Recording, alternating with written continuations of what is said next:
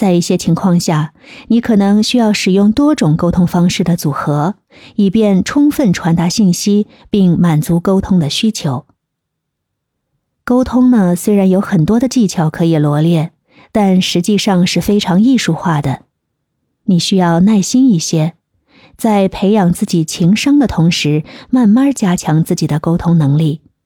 因为情商与沟通能力之间存在着密切的关系。首先，情商的提升将使你更加敏锐地察觉自己和他人的情绪变化，并能够有效地管理和控制自己的情绪。在沟通中呢，情绪的管理对于建立和维护积极的人际关系至关重要。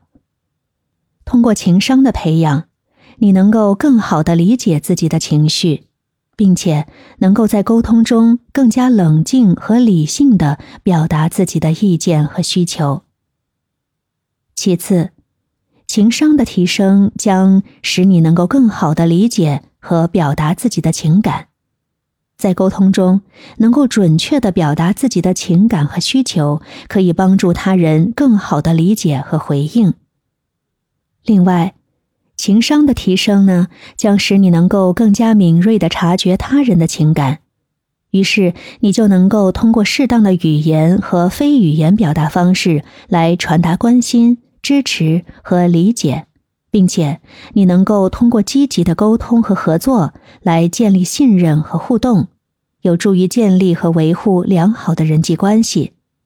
所以，情商高的人呢，更擅长倾听。共情和解决冲突，这对于建立良好的团队合作和领导力至关重要。最后，在沟通中，冲突是难以避免的，